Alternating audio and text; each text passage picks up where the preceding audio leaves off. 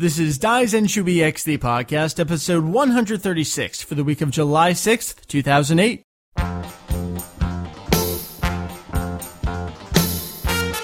Welcome to Daizenshuu X, The podcast. an extension of the all-encompassing Dragon Ball fan site. Daizenshuu EX. We cover anything and everything Dragon Ball in hopes of enlightening and a little bit of. Entertaining. That's right. What's up, all yo? Hey, hey. Moving Hey. Happy my right, 4th of man off in Japan. It is the 4th of July. I am celebrating the way it should be with a Sam Adams, Boston Lager, the Boston Beer Company, America's world-class beer, brewer, patriot. What other words do we have on here? Something, Beer. about, something about a government warning. Ale. Mike, are you pregnant? Should you not be drinking? I am not pregnant, therefore I should be.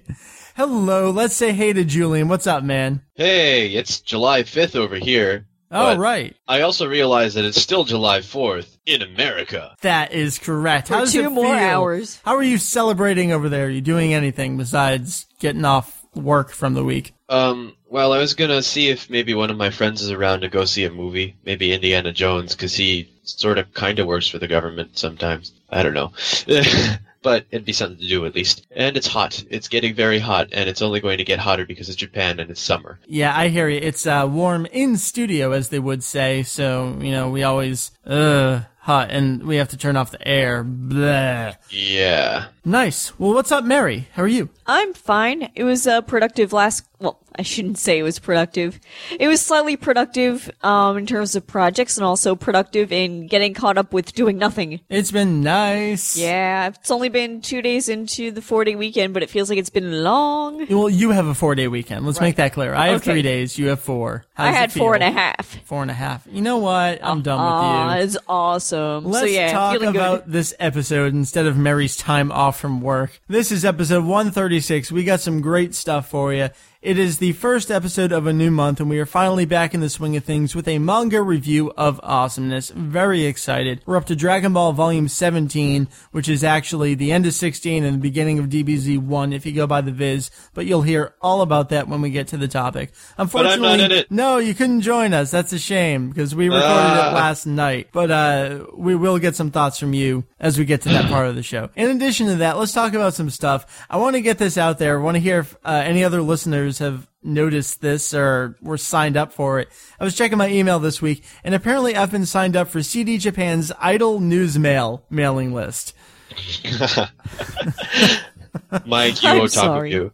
Why are you snickering at me?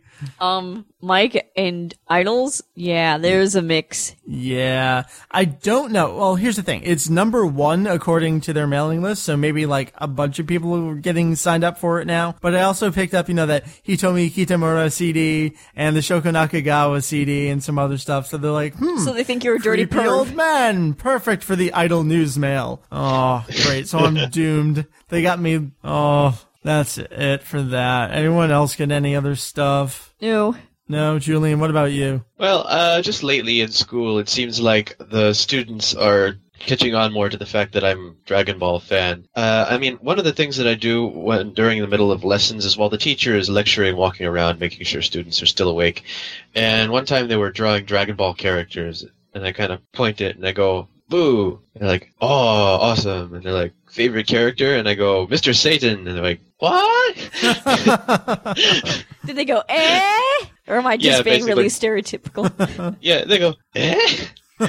That's Like- great. No, I want to catch him off guard that way. The other thing, uh, I think I've located the resident otaku in this uh, junior high school. I Ah. think I've been I've been reading a novel recently because you know I'm desperate to improve my Japanese skills. It's by the same author as Kino's Journey, and the one of the persons in well one of the people in the communication club which I sort of supervise asks me what it is, and I show her it. I'm like, oh, I've heard of this. I've read the other series by this guy. And me not wanting to quite let on that I'm as big as a geek as I am, I go, oh, you, you mean the one with the girl who rides around on the motorcycle? And she's like, Motorrad. I'm like, okay, I wasn't trying to insinuate anything. because I guess the other series uses the German term for motorcycle. Ah, okay. Meri, you've seen that. I think we've talked about this. Yeah. You've seen Kino's Journey and right, but I haven't read it or anything. Gotcha. Yeah, but I don't know. It was kind of amusing just because, um, I don't know.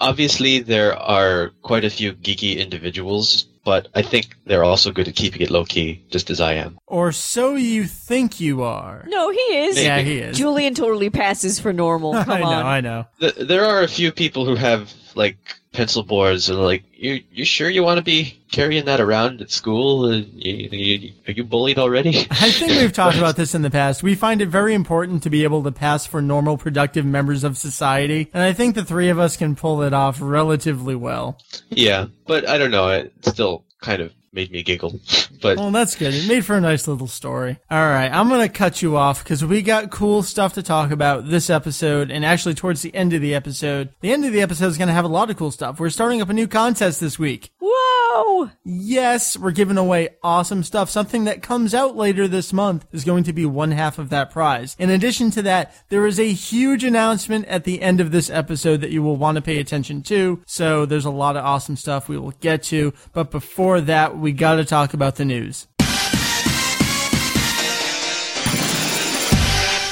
Julian, take it away. Tell me about these 40th anniversary figures. We talked about them before, but there's more info here. so these are being put out by what Banpresto is that correct Let's say yes. Okay, but these are 40th anniversary jump figures. They're coming out in November and for 17.90 each. That's quite a bit less than I was expecting, which means I might actually be able to buy oh, one. yeah. Well, tell me, what are there? Where can you find them? Oh, oh, well, so you can find them on Play Asia for one thing. I mean, they're in Japan, so if you're in Japan, you have a wider selection of places to get them from. But amongst other things, you have Luffy wearing Goku's clothes from One Piece. You have Goku wearing Luffy's clothes. He's from Dragon Ball. You have Bulma wearing Luffy's clothes, and you have Chi-Chi wearing Go. Wait, did I get something backwards? Oh, you have Nami wearing Goku's clothes. There we are. And there's some other figures here, too, though. Okay, you also have Super Saiyajin Goku and Super Saiyajin Vegeta. And last but not least, a pretty sultry looking Chi-Chi, which is quite unexpected because usually she's more the nagging mother type. But, Legalicious there. Woohoo! but anyhow, they're all coming out in November, so look forward to it. I am certainly looking forward to it. Meri, let's talk about YouTube because. Oh um, God, do I need to? Why Okay. not? Funimation, Oh, YouTube. they've had a profile channel over there for a while now. They put up trailers, a couple little things. But they uh, put out a press release on July 2nd here. Meri, read uh, the bolded portion I put here. Alrighty. Bolded from this press release. Starting this month, the Funimation YouTube channel, www.youtube.com slash Funimation, will have newly added video content from the company's most popular series, including full-length episodes of Blue Gender, Slayers, Peach Girl, Mushishi, Kiddy Grade, as well as many upcoming titles. Interesting. So, what do we think about the potential for Dragon Ball showing up on their YouTube channel? Not likely? No, you don't think? No, I don't think so anyway. It's the best selling DVD set of last year. Exactly. Oh, I see where you're going with that. No reason to put any effort into advertising. Yeah, get the people putting it buying the online. DVDs, not watching the shit for free online. Right. Okay. So there's other stuff they need to put up there in order to generate interest. Exactly. Advertising! Ah, I see how you people think. I should go into marketing or something. You should. Hilarious because you're not involved with it at all. No, I mean, yes. Sort of, maybe. Not really formally. All right. Let's uh, take it over to Italy then, because I don't know. Do we have any more to say on that, Julian? You got anything? Um, well, not really. I mean, it looks like they're putting out series and stuff, and Alright. manga stuff. Fine. Tell me about Italy. Um, well, they're putting out three collections. One of them is Dragon Ball and Dragon Ball Z movies. One of them is Dragon Ball Z, and one of them is Dragon Ball GT. They're in Italian and Japanese with subtitles, and um, that's pretty cool. Yeah, they've had DVDs in the past, but it seems like they're getting all new releases. I didn't see any confirmation on Dragon Box Masters or what, but it looked like the Italian track was going to be 5.1 on at least something. That's not bad, actually. But you know what? This is the first time I've heard that Italian theme, and it's um different. Oh, what do you listen to? Is it What's My Destiny or? yeah, I love that song. We've talked about that in the past. yeah, but this is the first time I've actually heard it. Oh, really? Yeah. well, that's a shame. I find it fantastic, and you should listen to it all the time. Okay. Yeah, constantly. That's how you should listen. Let's move on. I don't know what else to say about this, but you know, Spain's been getting the new stuff, and now it's moving over to Italy, so that's that's nice. Uh, Julian, you're gonna tell me more stuff. We got Dragon Ball DS new scans from V Jump. What's up? Yeah. So it looks like it's coming out in September. Oh, nice. It's coming out September 18th via the Nintendo DS, of course. Uh, looks like it's, you know, it's really reminding me now of Zelda DS because with Goku you get to a- like tap on enemies and he'll punch and kick them and stuff. You do a little quick swipe, around him and he'll do a spin. And then when he's got the Nyoibo out, it becomes even more similar because you can do spins and slashes. And if you drag the stylus across the screen, you can, screen you can extend it. So it's becoming very familiar. It also looks like you get cutscenes of stuff from the series.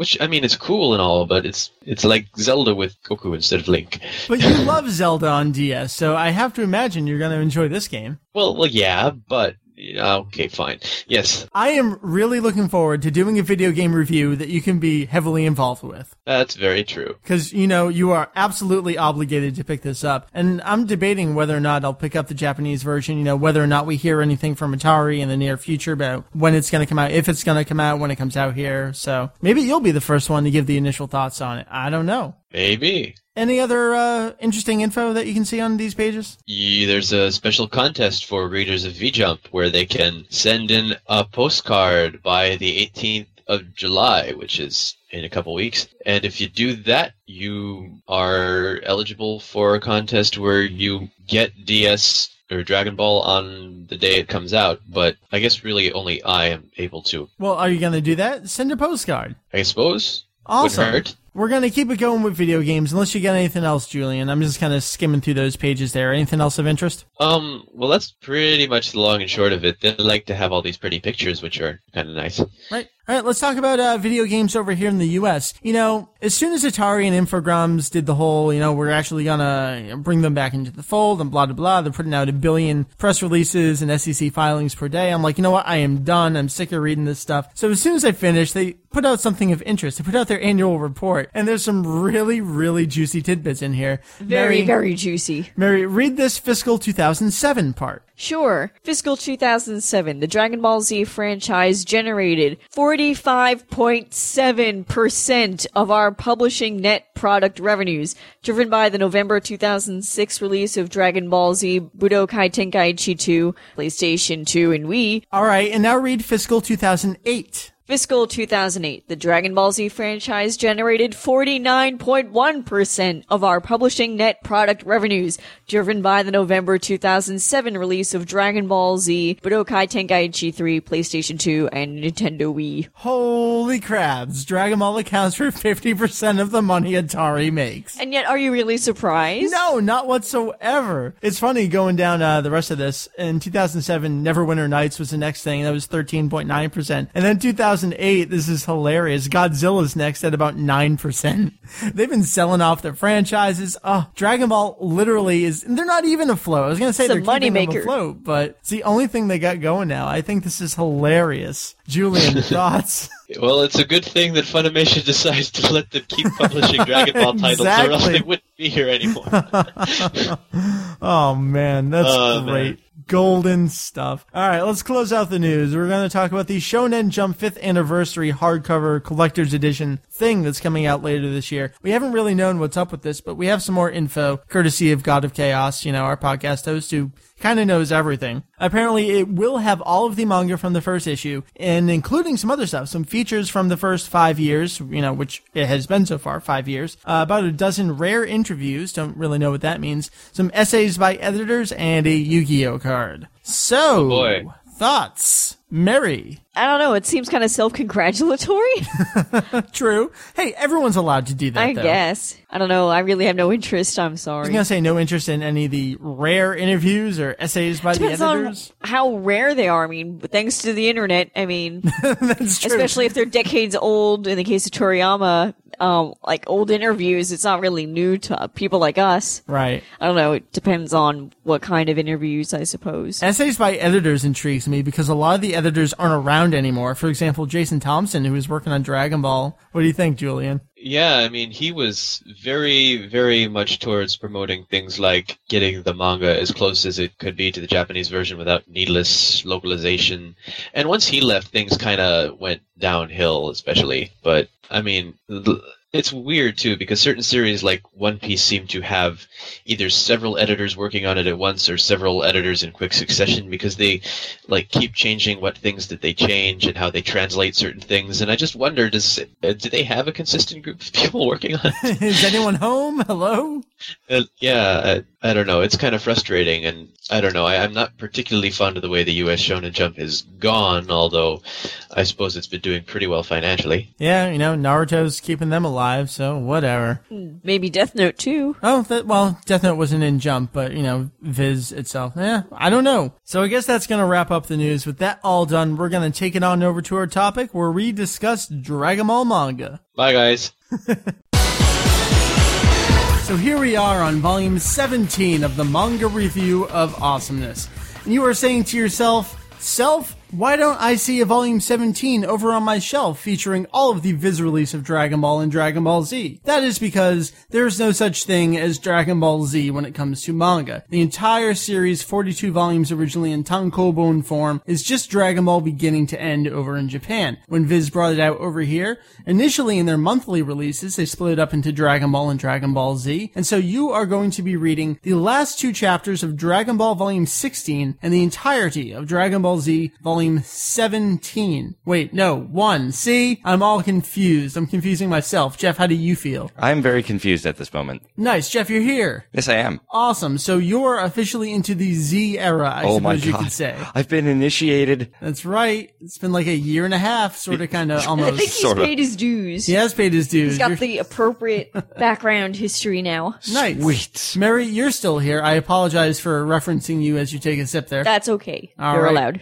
So you're still here from the beginning of the episode, which we haven't recorded yet. Mm-hmm. But awesome, nice. So we got the three of us. We're going to do this as we usually do, where we'll go chapter by chapter, give you the lowdown on what happens. Then afterwards, we'll go around and get all the different perspectives. Meri and I, we've read this before. Jeff is reading this for the first time ever. So let's get it on going. If you're reading the Viz release, you're picking up Dragon Ball Volume 16 right now, Chapter 193. Piccolo fires from above down at an immobilized Goku. It appears that it hit dead on. Piccolo declares a new age of demons and terror. Piccolo prepares to kill everyone else when Krillin spots something in the distance, or maybe someone. Tenshinhan sees this as well. Goku has apparently learned Buku Jutsu. He flies in with a headbutt right smack into Piccolo, sending him flying off. Goku asks the announcer if Piccolo is out of bounds. He is, so Goku has won the tournament. Chapter 194. As everyone surrounds Goku, Yajirobe pulls himself out of the ground and goes over with some senzu. Goku is all back to normal. Kamisama stands above a beaten slash semi-conscious Piccolo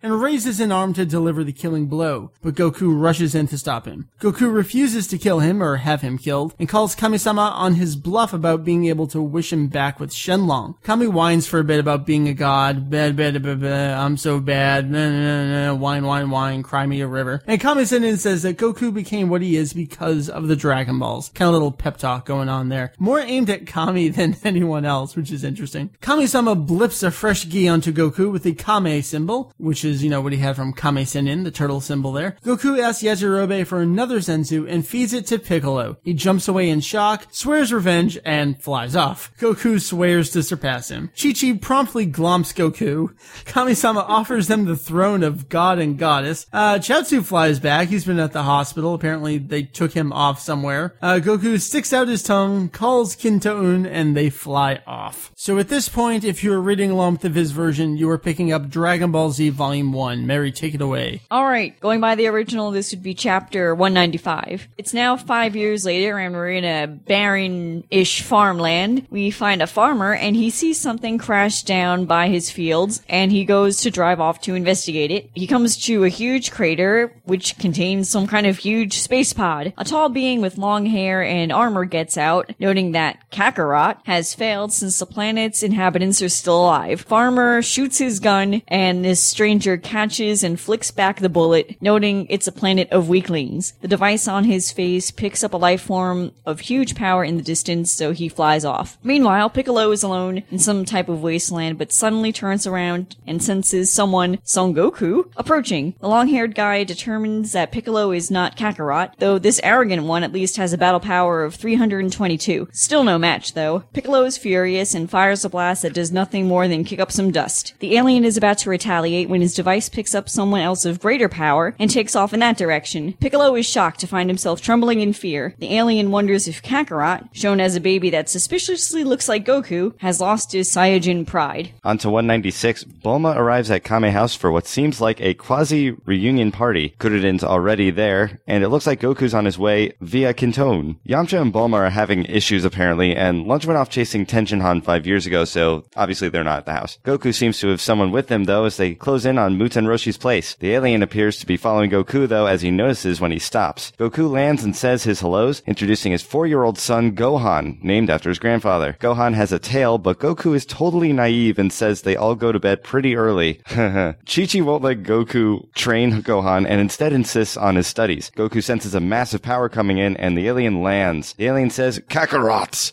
is all grown up, but he recognizes him. He looks just like his father. Hmm.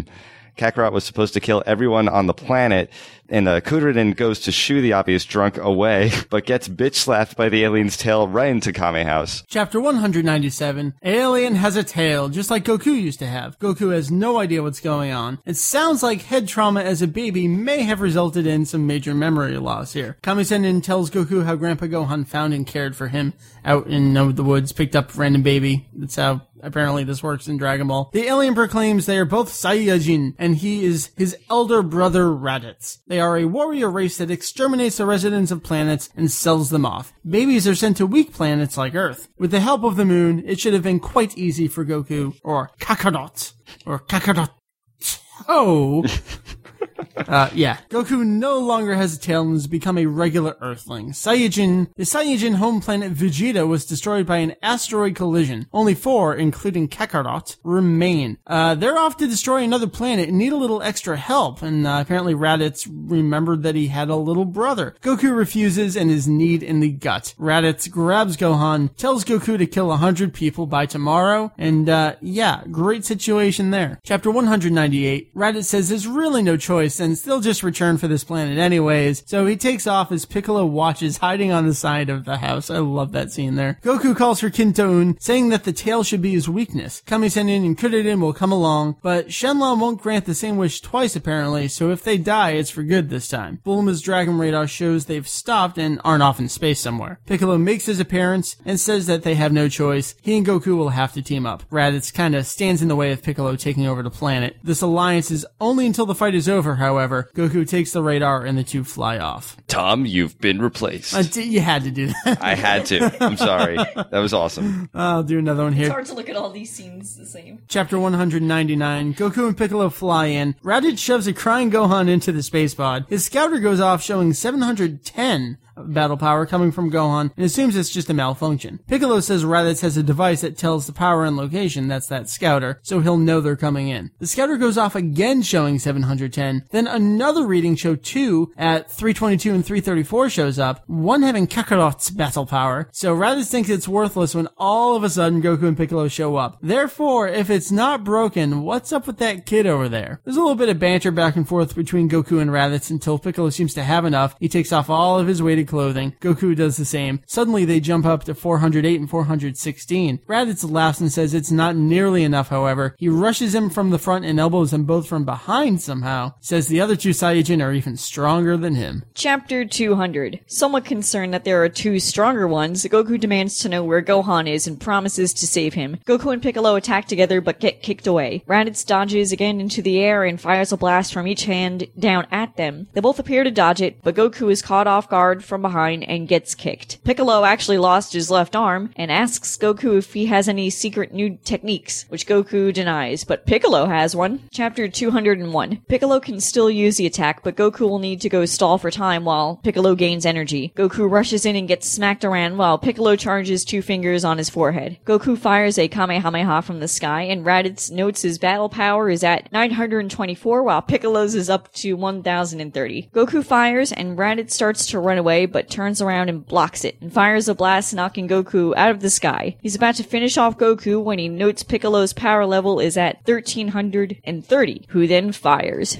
Piccolo fires the Makanko Sappo, but Raditz manages to dodge, slightly damaging his armor in the process. Raditz raises an arm to attack Piccolo with, but he's being careless. Goku grabs his tail from behind. Raditz falls down to the ground while Goku holds him in place and tells Piccolo to charge up that attack again. Raditz begs for his life and says he's been bluffing, blah, blah, blah, blah, blah. I didn't really mean to hurt you. I wasn't gonna do anything. When, when, when, when. But even with Piccolo's protests, Goku lets go of the tail. Raditz smacks Goku away with a shit-eating grin on his face and pins him down to the ground, clearly back in control of the situation. Dot, dot, dot. Until an enraged Gohan bursts out from the space pod. Chapter 203, Gohan bursts out and lands on the battlefield. Everyone's in disbelief, especially Raditz, who reads Gohan's battle power at 1307. An enraged Gohan bursts forward at Raditz, surrounded by energy, and nails him in the chest. Gohan falls to the ground, seemingly unaware of what just happened. Raditz now knows his battle power is down to 1, so it must change with his emotions and smacks him aside. Raditz goes off to kill Gohan, but is grabbed once again from behind by Goku, this time kind of like a, a bearish hug where he's got both arms underneath his shoulders. Piccolo charges up his attack again and asks why Goku didn't grab his tail again, because apparently he could cut it off if he wanted. Goku, ribs broken, holds on and is ready to give up his life, and Piccolo is quite ready to take it. Piccolo fires the Makanko Sappo again, and it pierces through them both. Last chapter of the volume 204, Raditz and Goku fall to the ground, blood spilling from the holes through their chests. As Raditz curses them, Piccolo explains that Goku probably won't stay dead for long, thanks to his friends and the Dragon Balls. Raditz smirks and tells him that that info has just been transmitted to his partners out in space. They'll be there, oh, in about a year from now. Raditz seems to have the last laugh as Piccolo raises an arm to deliver the final blow. Bulma, Kuririn, and Kame-Sennin have flown in and see Piccolo standing below. Out in space, the two other Saiyajin, one huge and bald and one short with tall spiky hair, get the transmission and start making plans. The tall one thinks to bring Raditz back to life, but the other suggests immortality perhaps. Furthermore, Kakarot's son seems to prove that mixing Saiyajin and Earthling blood results in massive power. A Super Saiyajin, if you will. The tall one suggests lots of mating between them and humans, and the other one's like, um, that's a really dumb idea because they'll be a lot stronger and we wouldn't be in control and that's stupid and you're a moron.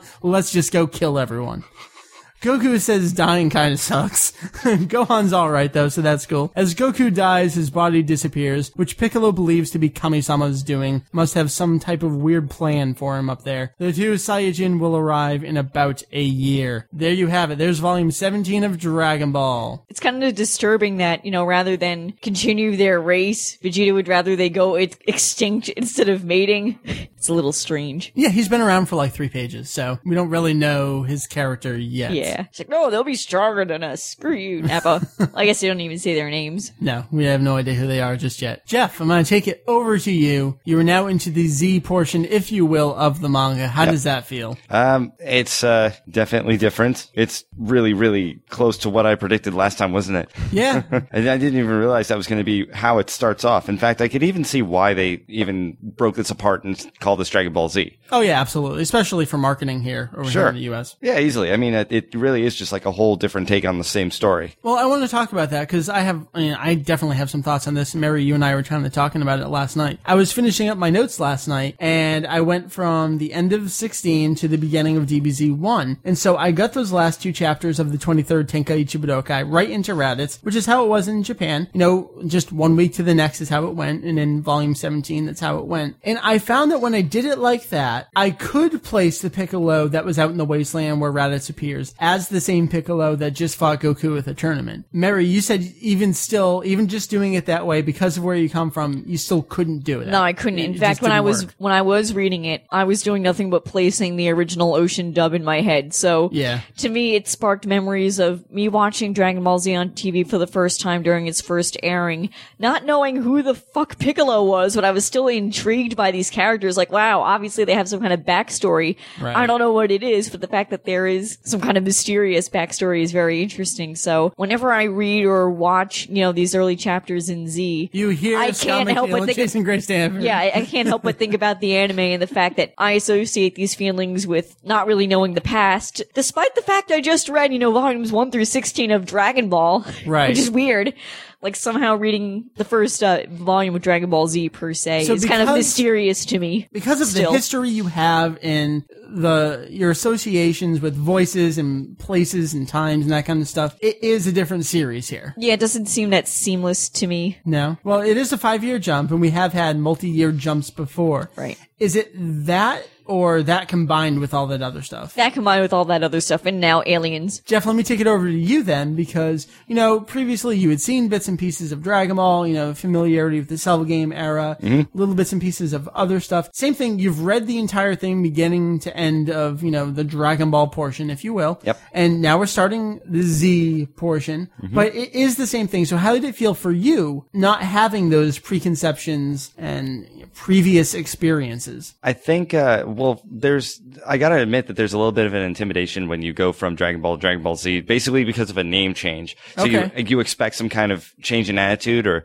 Right. or change in, in content. So that's how I kind of felt. Like, I'm actually shocked that you're telling me that, you know, chapter one of this, or, uh, technically chapter 195, you were saying? Yeah, This is the something like one? that. Something like that. Like, that, that actually came a week after the end of the Yep, it was just the next week over in Weekly Jump. that just surprises me so much because I, I saw like a major change already in just the first chapter. Well, hold it right there. Mm-hmm. Let's compare it to another drastic change in the series, and that was the beginning of the 23rd Tenkaichi Budokai. There's a huge age shift there. Goku grows up from a short little child to adult sized. Mm-hmm. So how is this different? Is it the type of storytelling? Because we did have alien-esque previously with Piccolo. Was it because that was more mystical in nature and this is almost hard sci-fi? You know what? I would actually attribute it more to the characters growing up and just the fact that there's there's nothing very childish left about them. Even you know Roshi isn't going for the He hasn't same. done anything yet. Yeah, he hasn't really done anything. He's only done one boob joke. I think for me, it's the setting. With um Dragon Ball, it was the Tenkaichi Budokai, and you know, Oh, even okay, though there was a time sense. skip, I mean, it was still a familiar. But because it's setting. Budokai, you can place two previous Budokai. Yeah. It's like okay, this is natural for Right. them, and it's not like Kame House isn't natural. I mean, we've been there before, but it's uh, I don't know. We now have new characters introduced, new Mm-hmm. villains, but uh, yeah, for me, it's the sci-fi element. Meri, let's uh, break it up real quick here. Jeff, unfortunately, you haven't had a chance to watch this. But Meri, the first episode of Dragon Ball Z is pretty much, you know, a little bit of that Raditz stuff, but it's almost entirely Gohan out in the forest.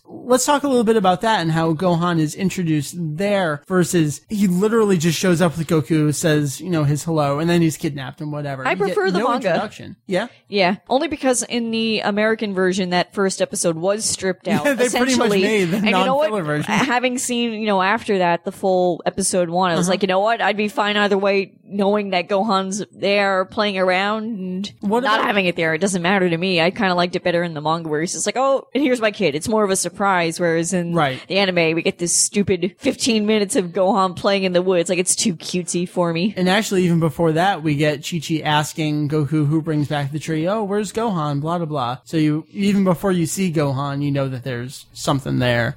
What about the whole uh, hints at Gohan's hidden powers, for lack of a better phrase? Because in the TV series, you know, he falls down that waterfall, and all of a sudden he's up in the tree, and Goku, you know, rises up. He's like, "Hey, how did you get there?" Versus in the manga, the first hint we get is when he hits Raditz. Mm-hmm. Again, I like the manga better. You do. I think that has more of an emotional impact. Like, holy shit, this is what did it, rather than, oh no, I fell off of water. Yeah, it was kind of, it was one of those instances where you know it's filler. They got a pad out time. Right. Even though they're just starting this whole new Yeah, series. really.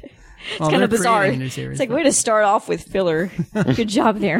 All right, Jeff, let me take it back over to you because I, I don't even really know what to ask you at this point. I just want to get whatever your train of thought is having gone through this. I have complaints. okay, complain away. Yep. And Hilarious that we hit Z and you got complaints. Yes, I know this is probably going to be the first time where I'll actually have disagreements on things. So Okay. Here we go. Um, well, I just need to complain to Viz first of all. I think their translation uh, needs a lot of work. There's a lot. Oh, Piccolo. Oh, yeah, we Oh need to explain my god! this. Okay, so let me um yeah let me just let me just bring across this quote that I saw, which I can't I still can't decipher it, and like my entire family studied Okay. English for years, and I still can't decipher this. Okay, Piccolo says. What say you? Know you not the one to whom you show such insolence? What the hell does that mean? All right. So, Meri, do you want to explain this? I'll try to, but I don't know if I'm wrong or not. Because uh, Viz was translating Dragon Ball and Dragon Ball Z simultaneously, obviously the beginning of Dragon Ball doesn't have Piccolo yet, whereas the beginning of Dragon Ball Z has, you know, Piccolo there front and center.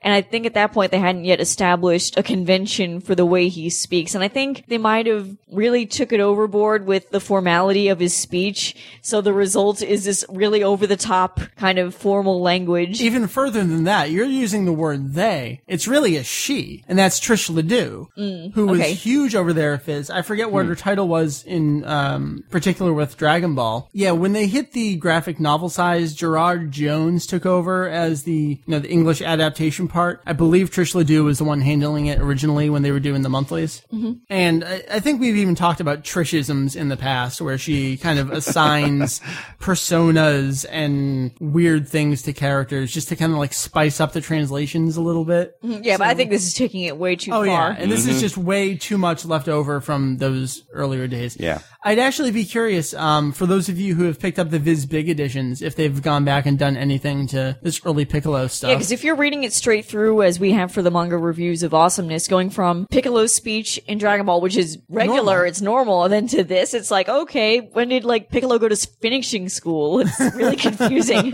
right. All right. So Jeff, that's a valid Viz complaint. What else you got? Um, the other complaint I have is a well, uh, all right, it's a valid continuity error. Goku shows up on uh, on the the island, Turtle Island, Kame House. or Kame House, right? Yes. Isn't that Turtle Island too, or is I don't I don't think it really has a name. okay? I saw that. the Well, island itself. is Yeah. where Kame Sennin lives. Gotcha. Well, he shows up and, and Uh-huh. they were talking about the Dragon Ball on Gohan's head. Goku says, yeah, and we have, uh, two other balls in his, or in his place. Uh huh.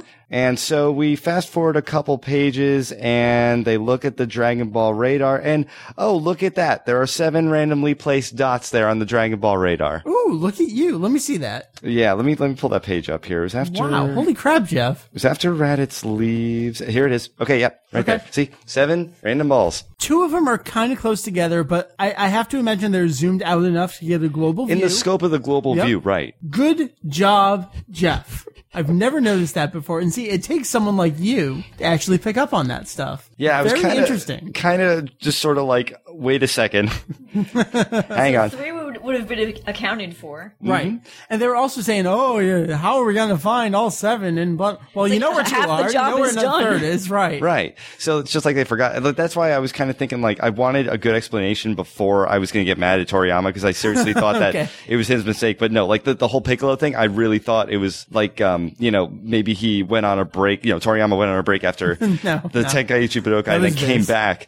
Yeah. So now I'm starting to lighten up a bit. But yeah, before I was really like, holy crap, how could they have let all these things go through? And you'll notice that dies down as the Yeah. Viz translation continues. yeah. Okay. Because they're like, uh, this is retarded. Let's stop It's like this. Piccolo doesn't actually talk that formally, No. as far as I know. No, he talks pretty normally. It's not like Frieza where he has his, you know, speech. Right, abnor- exactly. abnor- Bleh. Yep. Indeed. Piccolo can be, I don't want to say quasi sarcastic at times, maybe shortened to the point when he gets angry, but he's definitely not speaking Old English, that's for sure, mm-hmm. or any Japanese equivalent thereof.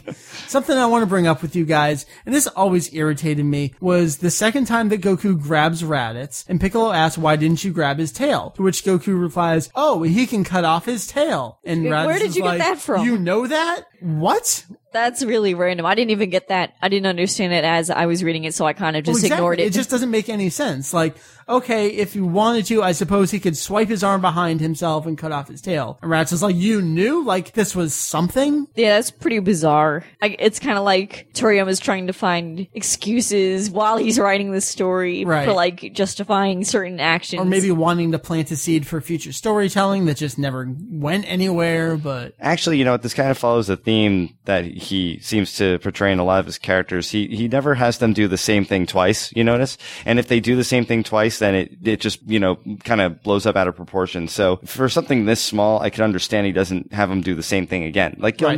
because this is a smart move, and he doesn't do it. Well, that just sort of is par for the course when he's written the other characters in battle scenes. They don't really do the same move twice. Well, I agree. It would be dumb. Oh, I'm gonna grab your tail for reals this time, though. So he's gonna do something else. I, I just thought that extra dialogue was extraneous and made no sense. That did seem weird. I mean, because like Raditz says, you know about this. Well, duh. He's also he also Goku also had a tail and cut it off. Right. Of course, he knows about it. right. So yeah, that makes sense. Jeff, do you have any other complaints or? Well, I kind of want to bring it over to just like story wise from uh, the end of volume sixteen. Do it. Just uh, at the end of the tournament, I, I had mixed feelings about how that ended. Okay. Um, yeah, me too. Yeah, we should because it was that. so Yeah. epic, and then it ends with a ring out. Uh, like for a ring that doesn't exist. You know what? In Goku's defense, coming from Goku, who cares more about just winning the Oh no, fight. no, I like the way that Goku spoke, and he was like, "Hey, ref." Well, know, that, that was in character, but still, I think In the it was just like like, the giant Toriyama was probably yeah. like, "Okay, I'm done with this fight. Uh, what's a way I can end Well, it?" Well, when has he ended a tournament, you know, with this giant attack and that actually finished him off? It's always there, uh, there's a catch somewhere. the previous tournament, it was hitting the car and falling down 1st Mm-hmm. which we debated the physics and gravity of. and the 21st tournament was who could stand up and, you know, say they won or whatever that was. So uh, this doesn't really break tradition from those previous ones. But you know, the, the, the, I think part of it, what felt weird is that when I remember reading it from two months ago, Right. it made a lot of sense. Like it, it, especially after just watching the whole tournament, you finally just got to the end and, and things were like so euphoric in a way, you know, like you were just so happy it was over and Goku finally wins and you celebrate with them. and, you know, so what he brings P- Piccolo back, who cares? But when you then go back to it afterwards without having that tournament as the context and then you just read the Just last two chapters, last two. Mhm. it felt really awkward and like you know a lot of it just seemed nonsensical like why spend like two pages defending god and you know making the earth just so that it could be saved like that it just seemed rather odd whereas when i had read it two months ago it just was something i could just fly past no problem i thought see. that was kind of weird i wonder if anyone else had that same no, I kind of totally agree. I had trouble going back to the last two chapters as well. Is it because you then read Z, or is it because you really think that that whole story arc just needs It to be just taken needs to be at once? read all in one go. Mhm. Yeah. I, I, that's why I'm I'm glad they actually did what they did and just It makes grouped them sense for together. the that was a totally. smart idea. Yeah, well, it absolutely was for Viz. But yeah, I, I I think you had a problem with Kami and his whining, and oh uh, God, he annoys me so much. I agree. he gets less annoying. But Because he does less. I until he guess. finally just gets absorbed But and it's he's like, done with. man, how selfish. He's like, ah, I want to give it up. Uh, you could be gone. It's like, what? Why'd you take the role? Come on, man. I want to talk about special attacks because we are introduced to the Makanko Sappo here, which is an absolutely awesome attack. Uh, Goku hasn't developed anything. I really like that dialogue where he's like, oh, you slacker, I got something. I was gonna kill you with it, and I guess I still can again. Um, Jeff, tell me, what'd you think about this in comparison to some of the previous attacks we've seen? Yeah, that was badass. That was Okay. totally badass. I love the fact that uh it has like this it, it just it's designed so nicely too. I Yes. love seeing it on the page. It was drawn so well. Oh, great spread on And I that. have to say again, I like this better in the manga as compared to the anime, where the anime he takes a lot of time to charge it, Right. Whereas in the manga, you know, he does take time to charge it, but you know, because you're reading it, it goes by a lot faster. Yeah. Like in the in the anime, he's really struggling to build up that power, and here you're just like, okay, let me think for a little bit, and okay, done. That becomes a running theme, doesn't it? Just the whole fact that in the anime it's so much longer for them to charge Yeah. up and in the manga it takes like a you know Yeah. Like Yeah. a spread and it's it. What I like about this special attack is that the design goes into the energy, the attack itself, rather than what the person does. And But he has a cool pose It's too, true. so It- it's it is pretty balanced. He does have, you know, the two fingers to the head, but the design of the attack itself, I love the corkscrew style. I mean, the Kamehameha is kind of a generic beam. The Mafuba was just what I like. I catch you. Um, the Dodonpa was just another generic kind of beam. We're gonna get more and more attacks that have some style and flair. Do you think so? I think so. Because I think the Makanko Sappo is probably the most stylish one there is. uh, the Kienzan's kind of neat. That's that, that's true. got something to it. Um, although we just came off of the Sokidan and we've gotten the Kikoho. Those are kind of neat. The Taiyoken was more strategic than anything else. All right, so maybe we are at the peak of special attacks. I don't know. All the listeners are going to have to tell us what they think. What else do you guys have from volume 17 here that you want to talk about? Even though there was a lot of fighting in this volume, it went by really fast. It just did. because there was a lot Oh of my God. exposition with So a lot fast. of reveals and stuff. So I thought it was very balanced between, ooh, it's a twist, and a lot of good action as well. We had an email last week that kind of referenced this, episode two of DBZ. Lots of Raditz exposition. You liked it in the manga. Yeah. You think the storytelling was good? Even It though I knew what to it expect, along? it's still like, oh man, oh shit, they're all finding this out for the first time. What kind of impact did it have to you reading it again, Meri? Anything? Just or- nostalgia. yeah. Jeff, you kind of knew, you know, Alien, Saiyajin, all this stuff. So, Yeah. I mean, that's not much of a surprise. But reading it, you know, kind of through in context. How did that feel? Um, I don't know. It just felt kind of, don't know. It, it was sort of weird to adjust to it. it. It's definitely something I had to adjust to. That's the thing. Mm-hmm. I, I think more so than any other time shift, this one was one, one of the harder transitions Yeah. to get used to. But then once you get into it and, you know, Raditz comes in and, and just starts, you know, mentioning like, okay, A, he's a little brother or Goku, Goku's a little brother. Goku's the younger one. yeah. Goku's the younger brother. Then he has a you know, Gohan's the kid, and then um, of course there's two other aliens somewhere that are coming, and I don't know. It just seemed to. It did made sense, but it just didn't have the same kind of flow that the previous volumes did. I can't really pinpoint it either.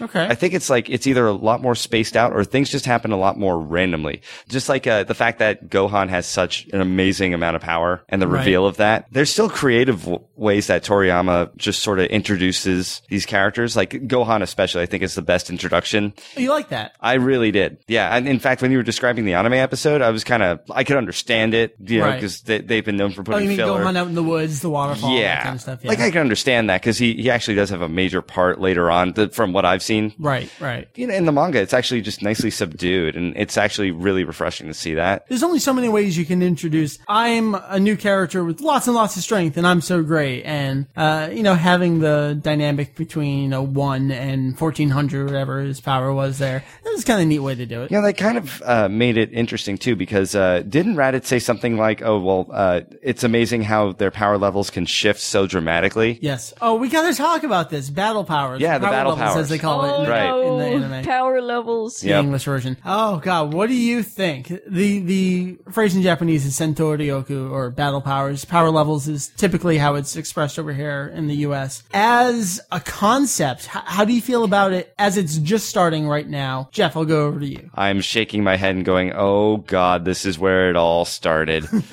Because I'm just like, look, this is this is so nerdy of the characters to even mention. So like, well, listen, I have the first episode on like Laserdisc. Okay, From Toriyama, how do you feel about this? Where he's assigning like scientific stuff to explain, you know, this mystical power. You know, that probably was part of that transition I was talking about where Yeah. it was really hard to get That's into. to adjust it yeah. seemed a lot more analytical, whereas everything in Dragon Ball was just sort of, you know, floaty. There's is like, what it happens. is. It is Yeah, what it is. Goku wins, Yep, sure. exactly. Like, who cares? And in this one now, there's like, you know, there's science behind why this stuff happens. So the, the fantastic element gets replaced by the sci-fi. Right. And that's where it's kind of like, okay, here's the shift into the sci-fi. This is where it starts to get a little interesting. Do you think you're still going to enjoy it as it goes forward, though? I really liked the fantastic element of the first volumes. Uh, Right. This is this is going to be different, and um, I'm I'll have to see what what happens in the first few. I think it's too early to tell right now. basically. Very true. It is. Yeah. Meri, how about you? What do you? How do you feel about battle powers? I like power levels early on. Yeah. Even when I think back to when I watched it in the anime for the first time, I thought it was really interesting. It kept me on the edge of my seat, actually. I was like, oh wow, power levels. Ooh, that's pretty interesting. Except then it gets really cliche and overdone when they're like, oh boy, his power level is actually this. He was just concealing it. No more. It's growing even more. And then very, very quickly it starts to get overused. And But thankfully it At this point, I like it. Yeah, I just agree. because it's different and it does kind of drive home the idea that, ooh, wow, there's aliens with super technology out there. Right, and that that's neat. That's a which is not to say that Earth doesn't have super technology. We've got capsules and stuff. Yeah. It's like a totally different kind of super technology. I think the reason I like it is because you know these characters are strong, but now we, that we're introduced to this character with, you know, some kind of gauge to determine Right. how strong they are, it's just very interesting to see how they stack up against one another. Which is different from previous uh, villains where they're like, "Oh, I'm so much stronger than you," and Goku, you know, easily shows them wrong. Raditz can tell right off the bat, "No, I really am this much stronger. Seriously, don't even try it." Which is really different for the series. I want to talk about Raditz for a little bit because his, his appearance is really brief, but we get a lot out of him and he doesn't overstay his welcome. So I, I appreciate that about him. Yeah, and it's great. true. He shows up in like every video game. He's always there. So he seems to be Mm-hmm. He's cool popular. because a lot happens with him, but he doesn't overstay his welcome. What do you like about his character? I like his legs and his hair. Okay. No, he's cool because he's really he's cocky, but in a different way that Piccolo and Ten Shinhan were cocky. Mm-hmm. Like Ten Shinhan was kind of a noble, cocky. No, you should back down, and Piccolo is all like, "Oh, I'm so awesome." But Raditz, I don't know, he's kind of different. He's He's like douchebag cocky. Yeah, I guess. Jeff, what do you think about Raditz? He has big hair. He does have big hair. He looks like he looks like a heavy metal guitarist or you know totally. bass player for Kiss or something. You know, like I wonder if there was a little bit of heavy metal influence in his appearance.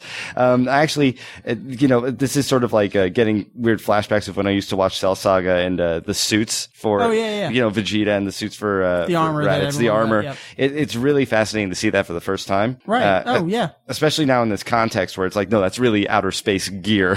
Right. so, you know, there is a, there is a reason for it. Actually, you know what? I, the one thing I really like, that's his tail wrapped around his, his Yes, stomach, it isn't is. it? it looks like a belt. I just realized that. I thought that was really, really nicely done. And they do show it early on, and you're like, that doesn't look like a regular belt. And then when he hits Kuririn with it, that's when you see that it's a tail. And that's kind of a neat, like, they're giving it to you right there in front of you. And if you want to look for it, it's right there, which Yeah. is neat. I think it does have a good design. Oh yeah, totally. He's got a great character design. Although what we are missing in the manga is Shigeru Chiba and Jason Gray Stanford, Yes. which is a shame. But Um, something I, I don't know if this is Viz taking liberties with translations, but I thought he was written very well. Like he had a lot of good dialogue and kind of one-liners that were kind of nasty and like which it's was like taken to an extreme in the first dub of the Yes. TV series. it's like when you choose to, you know, come with me, and you will, right. we'll go off You and really don't have a choice. We're gonna come kill everyone on your planet anyways, so you might Like as it's very well. cut and dry with him. It's like, Right. come on, you're gonna come with me. yeah, it Won't it be great? We're gonna kill all these people. we'll have so much fun. We'll go see a movie, catch a ball game. You know how it goes. Anyone have any other thoughts on this? I think I hit up all the big stuff I wanted to hit. I we didn't do. really talk about Goku and Piccolo teaming up. We didn't. You want to say anything about that? It's nice. It is nice. I, I like it because it's like almost so expected. Yeah, Because they're such well, bitter 'cause rivals. You know, you've seen the whole. Series. Oh, I know, but had I not ever seen it, I might expect that. how something- else is this going to play out? It has to go this right? way. They play nice together. Jeff, what'd you think about the team up? I the hate- world's strongest team or something. Yeah. Well, I hate to bring this up, but um,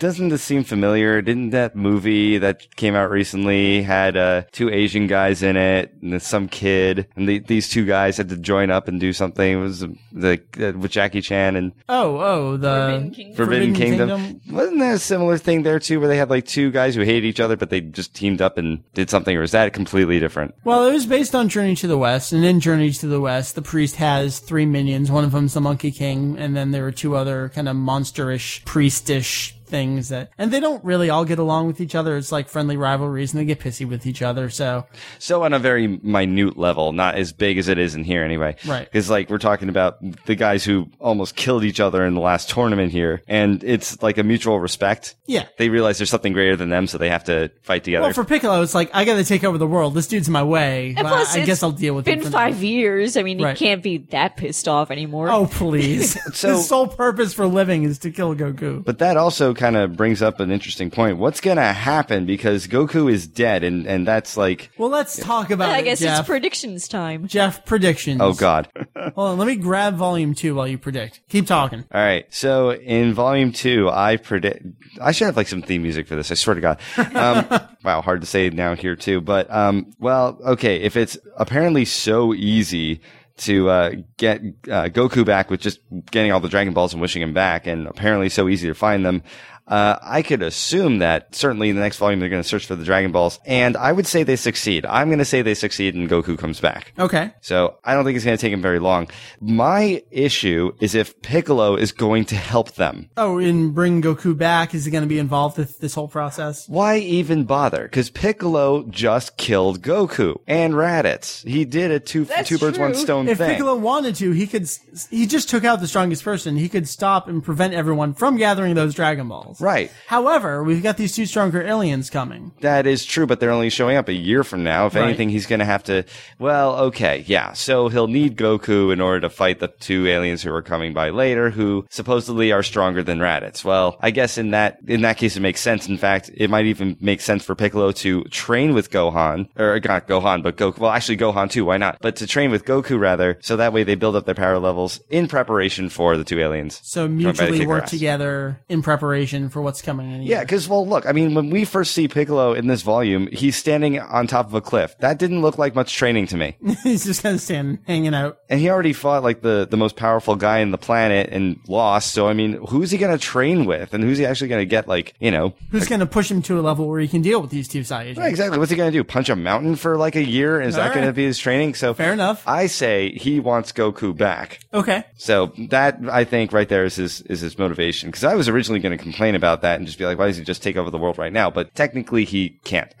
What about all the other characters? What do you think? You said they're going to do some Dragon Ball searching, bring Yep. Goku back. yeah. So uh, in terms of bringing back the rest of the team to find the Dragon Balls, well, I mean, Bulma still has the radar, so I guess uh, that's can gonna bring the, the team back in in a sense. Um, I don't really see anyone else coming back unless there's like some funny Yamcha thing again, because that was hysterical. I like that. I think that'd be it, though. I wouldn't see too much else with the other characters. All right. If anything, maybe there's a new character in there somewhere as like a side story, but that's about as far as I can see. Sounds good. Yep. Meri, I can't ask you for predictions. You know exactly where this story is going. That's right. Don't ask me. So I'm going to wrap this up. Jeff, thanks for hanging, doing a manga review of Awesomeness. You'll be back in a month to do Dragon Ball Volume 18, Dragon Ball Z Volume 2 if you're going by the Viz release. One more thing. Yes. Okay, I thought this was funny. All right. So Gohan's four years old. Yes. It's been five years. Yes. So you mean to tell me as soon as this tournament was over, they went right to doing the nasty? That's all I'm saying. I'm sure it was all Chi Chi They had a couple It was all leeway Chi Chi. I bet you it was I'm Chi Chi. rape. hey, what are you doing to me? Goku got raped, man. That's what I'm saying. I'm sure there's fanfics too. Oh god, the slash! I tell you. All right, Jeff, we'll see you in a month. See ya. However, don't go away just yet. Uh oh. Because for everyone who's listening right now, pay attention to the end of the episode. Jeff, you have something to say with me at the end of the episode. That's right. Cool. So with the manga review of Awesomeness done, let's turn it over to the rest of the show and Julian will rejoin us right now. Hey Julian, do you have any thoughts on uh, this volume of the manga? Beginning of the Z era? Well, only that it seems like he creates a very good conclusion for the first part of the series. You know, he has Goku flying off with Chi Chi, and the Dragon Balls helped it bring everybody together, and Piccolo is still there making idle threats, but Goku saved him, so obviously something's going on there.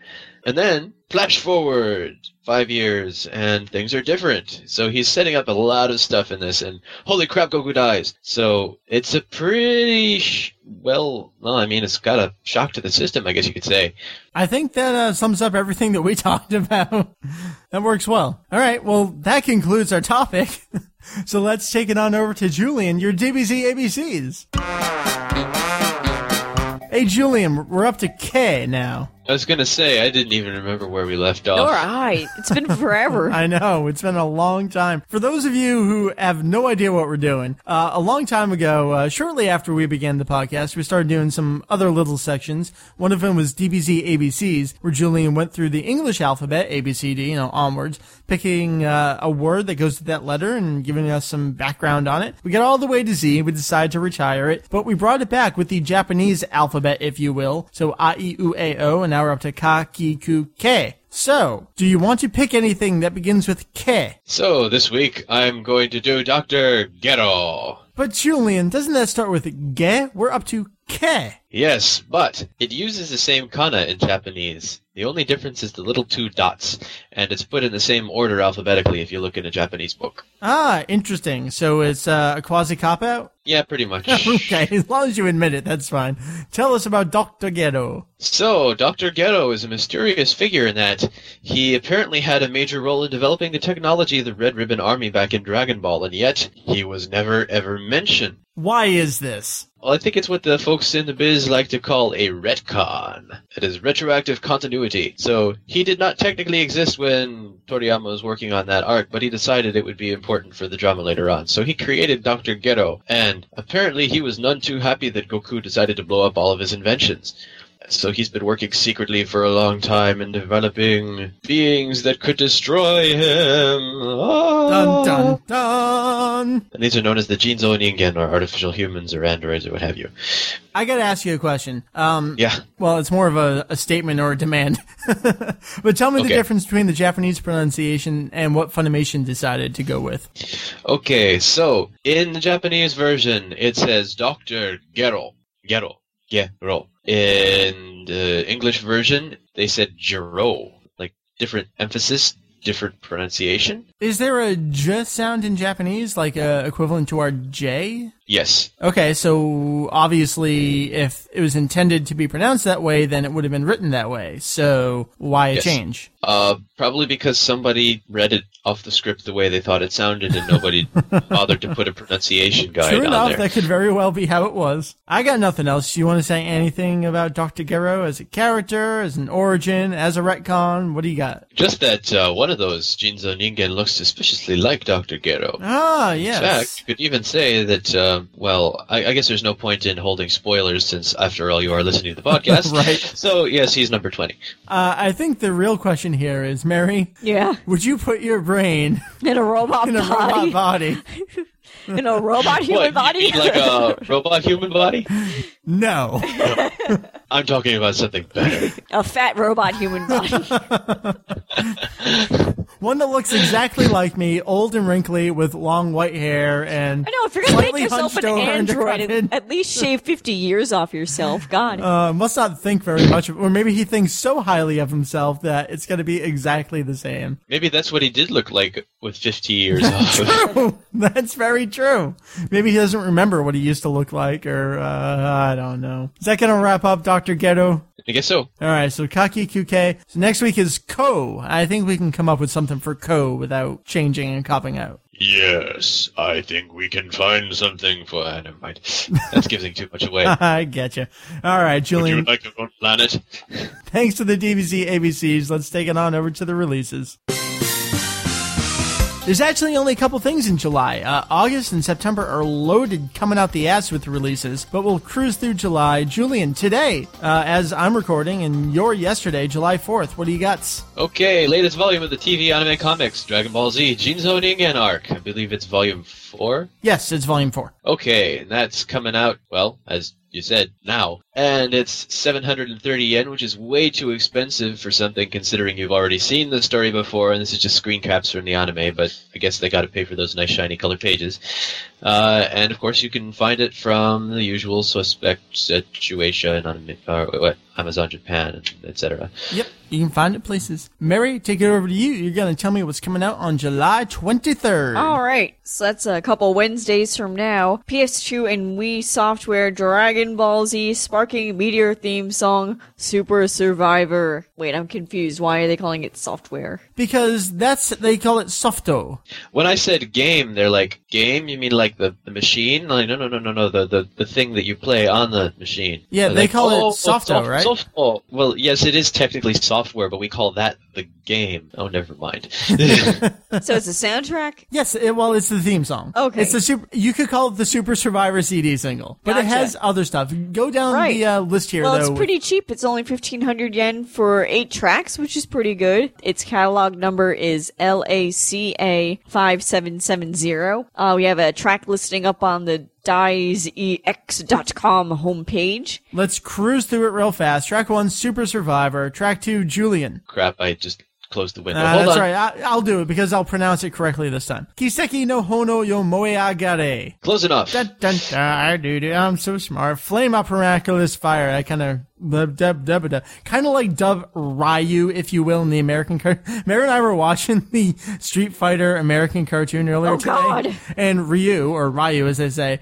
his character kind of talks like this. He, he doesn't really talk clearly. Blah, blah. Anyways, so track one, Super Survivor, Sparking Meteor theme song. Track two is the Burst Limit theme song. Track three is Kodoku no Hate no Love and Peace, or Love and Peace on the Edge of Loneliness. Track four is Ginga no Hoshikuzu, or Stardust in the Galaxy. Track five is Finish 'em Off, which is actually an English version of Super Survivor. Track six is Fight It Out, which itself is an English version of Kiseki no Hono yo Moe Agare. Track seven is Super Survivor. Super Survivor off vocal, which is the karaoke version. And track 8 is Kiseki no Hono yo Moe Agare off vocal, which is the karaoke version again. Sweet. Probably sing over that in English or Japanese. Nice. And you're going to want to learn some of these songs for a particular reason. Keep paying attention. We have things to discuss. But first, we have emails. Julian, read the first email here from Joshua. Okay. Hello, Daizenshuu EX, the podcast, an extension of the all-encompassing Dragon Ball fan site. It's me again, the cargo joke guy, DJ Calder what you call it from the forums, with another question for all of y'alls. Is that a triple plural? I think so, but I like it. I watched most of DBZ, but all but the Saiyajin and Namek sagas for the first time on the International Channel. And I remember, even as a kid, feeling that the picture quality looked better on the I Channel than on Cartoon Network or Funimation's VHS and DVD releases. Was this just in my head, or did the International Channel legitimately have a more authentic-looking TV master? And if this is the case, then why would Funimation have a different one? Also, is, if this more authentic version exists, why do all the American releases look like crap? I mean, why not just buy that master as well? Ugh, this is getting convoluted. Unvolute it for me, please. In return, I'll give you more humor. How many Nameks does it take to stop a blast from Frieza? Cargo. But um, ching. With love, Joshua. DJ Culturafeed on the forums. The guy with the loop and Hunter. Meri, let's talk about the International Yes, Channel. Yes, I am in full agreement with him in that it definitely looked really, really good on the international channel. The reason it looked the way it did is because the International Channel just played the original Japanese TV masters as is. They just played them. As opposed to Funimation, who, you know, completely, they crank up the saturation, they do some smoothing on stuff, they do some filtering, some sharpening, and that's why Funimation's releases look so much different from the International Channel, as well as, I guess you could say the Dragon Box Masters, because obviously Toei, Pony Canyon, they own their own, you know, TV source releases. Uh, the Dragon Box went back to the original Film Masters and touched that up, so it's that source. Better is qualitative and it differs from person to person. It differs from, you know, experience with what you know technically and how many things you've seen. If you ask people like us, better is how it was meant to be seen. You know, Funimation likes to throw that phrase around, but what they show us is not how it was ever meant to be seen. The original Japanese film TV masters. That's how it was supposed to look. So that's why it felt more authentic, as you said. Uh, Julian, you want to chime in anything there? Well, just that I think, well, I don't know. Toei just seems to be stingy with good masters. Well, they that's keep true. best themselves. And obviously, for companies that are going to be putting out foreign adaptation, especially if they're going to be planning on doing, you know, uh, Japanese language release on their home release, they don't want it competing with the Japanese version, so they give, either give them incomplete materials, materials or inferior ones.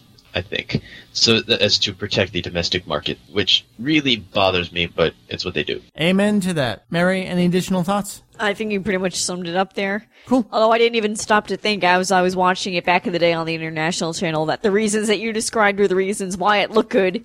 Right. I just thought, oh, how nice. They, it looks pretty, but I didn't really consider why that might be the case. But I mean, it was Your reasons make grainy. sense. It was much less saturated, but that's how it, it was aired in just Japan. natural. yeah. All right, Meri. While you're here, not that you went anywhere, but why don't you read the next email here? Okay, this one comes from Catherine. She writes, Dear podcast crew, just want to let you know that I'm one of your mysterious new listeners. I'm an old Dragon Ball fan that has come out of my dormant state. I got into Dragon Ball at a young age and resorted to buying bootleg fan subs with terrible picture quality from a shady store in my local mall and have a full box of the early single issue Dragon Ball and Dragon Ball Z comics from the 90s. I don't know what happened, but I just kind of fell from the fandom radar. Anyway, I was hanging around Munich earlier this summer, and as fate would have it, I ran into the German Dragon Ball dub and couldn't stop watching. So after returning to my true calling, I was searching for Dragon Ball sites. Most of the ones I remembered shut down, and I eventually happened to stumble upon this podcast. So thanks for continuing to do this weekly, so that new fans and old fans who've regained their senses can have somewhere to go. One question before I leave, assuming this hasn't been asked already. With the news of the new Dragon Ball animation, what is each of you hoping that the special might be? I'll just be happy if it's over 10 minutes. Finally back in the swing of things, Catherine. I want a Nekomajin OVA. Me too. Meri, is that your answer? That's my answer. too. Julian, your answer? I'm never appearing in a comedy anime ever again. Crunch. So you concur as well. Yes. Nice. All right, we're all in agreement. See, here's the deal. If you're a new listener and you send an email, you have a much better chance of having it read because I'm like, holy crap, new person. I've never seen this name before. So like we said last week, I'm like, hey, I know there's new listeners out there and I want you to make your presence known. Send us an email. We want to know who you are, where you're from, what are you doing, why are you listening to us? So, uh, I think that's it. Meri, it's going to wrap Yes. up the emails. Tell me if you have questions, concerns, comments, suggestions, all that stuff. Where do you send it? All that and more, you can send them to podcast at com. That's P E O D C A S T at D A I Z A. What? Oh, you almost had it. At D A I Z E X dot com. There you Why go. Why do I not know letters? I don't know. That's going to wrap up the emails. Like we said earlier, we have something cool. We have a contest. Let's do it.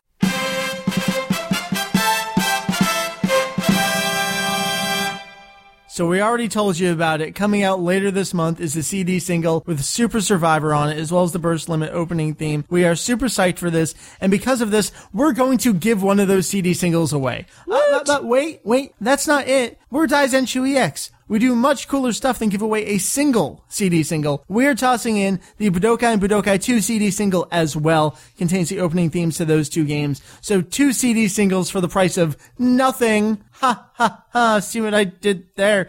This is going to be a fun contest. We're running this on both the podcast and the website mainly because they're like, hey, awesome new CD coming out. We really want to, you know, get this out there. We love the music, but also Hironobu Kageyama is coming to the U.S. We're going to see him at Otakon, so we really want to be like, yay, Hironobu Kageyama. So what we're going to do with this contest, it's going to be a random email contest like we've done in the past, but this one has a twist to it. You can enter twice, sort of. You'll have a single entry. However, if you want to double the chance of winning this contest, you can send in a little snippet of you singing one of the four songs featured on these CDs. so, let me break this down for you. You're going to send an email to contest at daizex.com. Meri, you get another chance. Spell this. C O N T E S T at D A I Z E X dot com. Thank you. You have until 11:59 a.m. Eastern Time, Friday, August 1st, 2008. That is a week after the CD actually comes out because that next week we are going to review the CD assuming we actually receive our shipment from Japan. So you can just send an email and there's your one chance to win, only one entry per person. However, if you attach an MP3 containing yourself singing at least two lines from one of these four songs, Julian, The Dragon Ball Z or Budokai 2 opening Kusuburu Heart on Hi o Tsukero. Number 2, DBZ Budokai 3 opening Ore wa Tokoton Tomaranai. Sparking Meteor opening Super Survivor or Burst Limit opening Kiseki no Hono yo Moe Agare. Any of those, sing a little bit from there and you're golden. Nice. If you choose to send a vocal recording, absolutely no background music, just your voice, kind of like karaoke style without music. Julian, would you like to give us a brief example of what this might sound like? So that would be Ore wa Tokoton Tomaranai. 舞い上がれ、純白の雲を見下ろす、遥かな空まで解き放って、自由な魂、風に乗って。Ah, I'm not warmed up. I approve. That's probably the song I would have done as well. Very nice. It's exactly what it should sound like. I'm going to say at least two lines from any of those four songs. We have a link uh, to lyrics over on the rules, the contest rules. We don't have lyrics yet for the uh, Burst Limit opening theme, so maybe someone on the forum can do a little transcription or really hard to understand. I know it's, it's really tough, but uh, you know we'll have lyrics when the CD single itself comes out. But Right. uh, whatever. So maybe the first three will be easier for you there. I think that's it. Uh, we'll give that CD away. Um, hopefully that first episode in August, and we'll review it around then as well. I don't know. When we get to that point, we'll figure out what's going on. Uh, full rules are on the site, and uh, you can check that out. Sweet. I think that's gonna wrap up the episode this week. Uh, let's say what's going on next week. I actually don't know what's going on next week. Julian, you're gonna be around next week. Um, let me think. What is next week? I think I'll be around. I'll get back to you on that. Okay, Meri, you and I are working on video stuff. When's the deadline? Um, in two weeks. All right, we got AWA stuff we're working on, so we're kind of like the same position we were with the Otakon video, except this is a new video for a different state, different contest. Uh, so podcast topics are like I come up with them on Wednesday or Thursday. Uh, so that's that. Meri, Mike, thanks for hanging. thank you. You're working on registry stuff. I see you're No. on Home Depot. You're looking for power tools. I'm just looking at appliances in general. Okay, anything Uh, no, not registry stuff. striking your fancy? I'm just researching because I have no idea actually the first thing about how much appliances cost. So I don't want to be in for a rude awakening when we start our married life and are like, oh, honey, let's get a fancy new washer. Oh my god, it's $10 million. That's a hell of a washing Oh, machine. yeah. Must be made of solid gold. you can head off to keep looking at stuff. No, I'm done. All right. I, I got depressed looking at the prices of Okay. domestic appliances. Plug away. All right, my You site. already live together? Yes, and we have stuff, but you know we're gonna probably get a place in the spring to own. Oh, okay. My website is Temple of Trunks, and you can find it at E www.templeoftrunks.com. And uh, not much going on there right now, but maybe in the coming weeks there'll be a little something. We'll see. Oh, really? Yeah, not content related, like maybe selling stuff. I see how it is. Yeah, Nice. Well, I mean, you're here every week. You're contributing this is to the, the, content right, right. here, and even says it on my homepage. I know. I'm trying to drive traffic, but you know, I don't drive the kind of numbers I used to, so It's it's not exactly helping the cause. I apologize. Thank you, though. We'll check you later. Alrighty. See ya. Bye. Well, we had Jeff earlier this episode. Obviously, we haven't really had a chance to say goodbye to him. He actually has something to talk about with myself. So, Jeff, hey, what's up, man? Hey, Mike. You and I got something to talk about. Yes, we do. We are releasing something new this weekend. As you're listening to this show right now, you can go get it. Yes, please go get it. You're gonna love it. I am super excited. I listened to it at work today. It is ready to go up. Oh, sweet. We finally, after many, many months of work, I think we recorded this episode about two months ago, and we've been busy with other projects. You know, we had the Otakon AMV deadline Meri and I were doing. You're working on the intro video. So it's taken two months. We're still kind of like finishing up the design coding on the site. We are launching a new podcast. Jeff,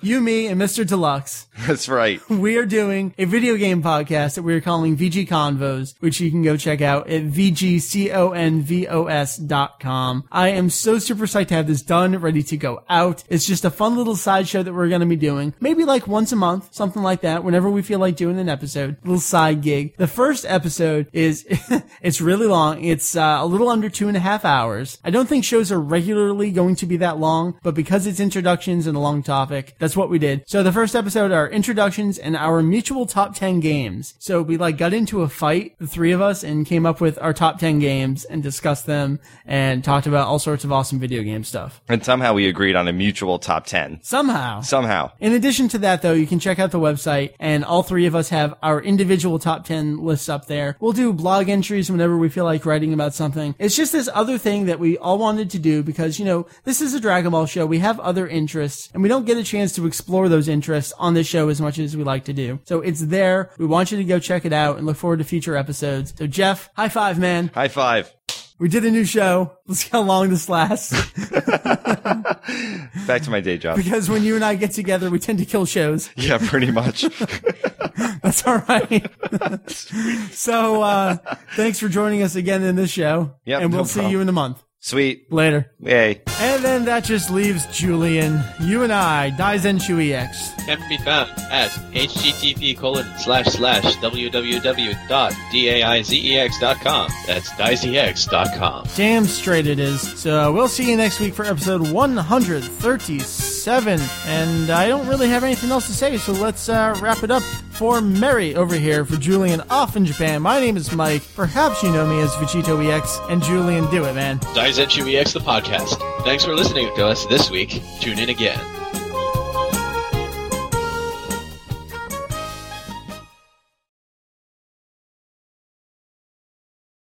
誰らとびっきりのライバルはどこだマジリケなしの勇者たち。せいせいどうどう。せいせいどう。そうだハイテンションでぶつかれ。熱いアドレナリンがスパークする。せいせいどうどう。I say do it. Go for it. Go for it. ドゥドゥドゥ宇宙という名のスタディアム。星の真っ只中で俺たち未来英語。Here we go. 葉っぱかけたなら可能性突破していくんだぜ限界。未来英語。Yeah, we'll go. I'm gonna fight. 下からは I'm gonna この腕で勝ち取る。I'm gonna make it 壁を乗り越えてリスクを引き受けて羽ばたくのさ。眠れる勇者よ目覚めろ。くすぶるハートに火をつけろ。暴れる夢が爆裂したならもう止まらない。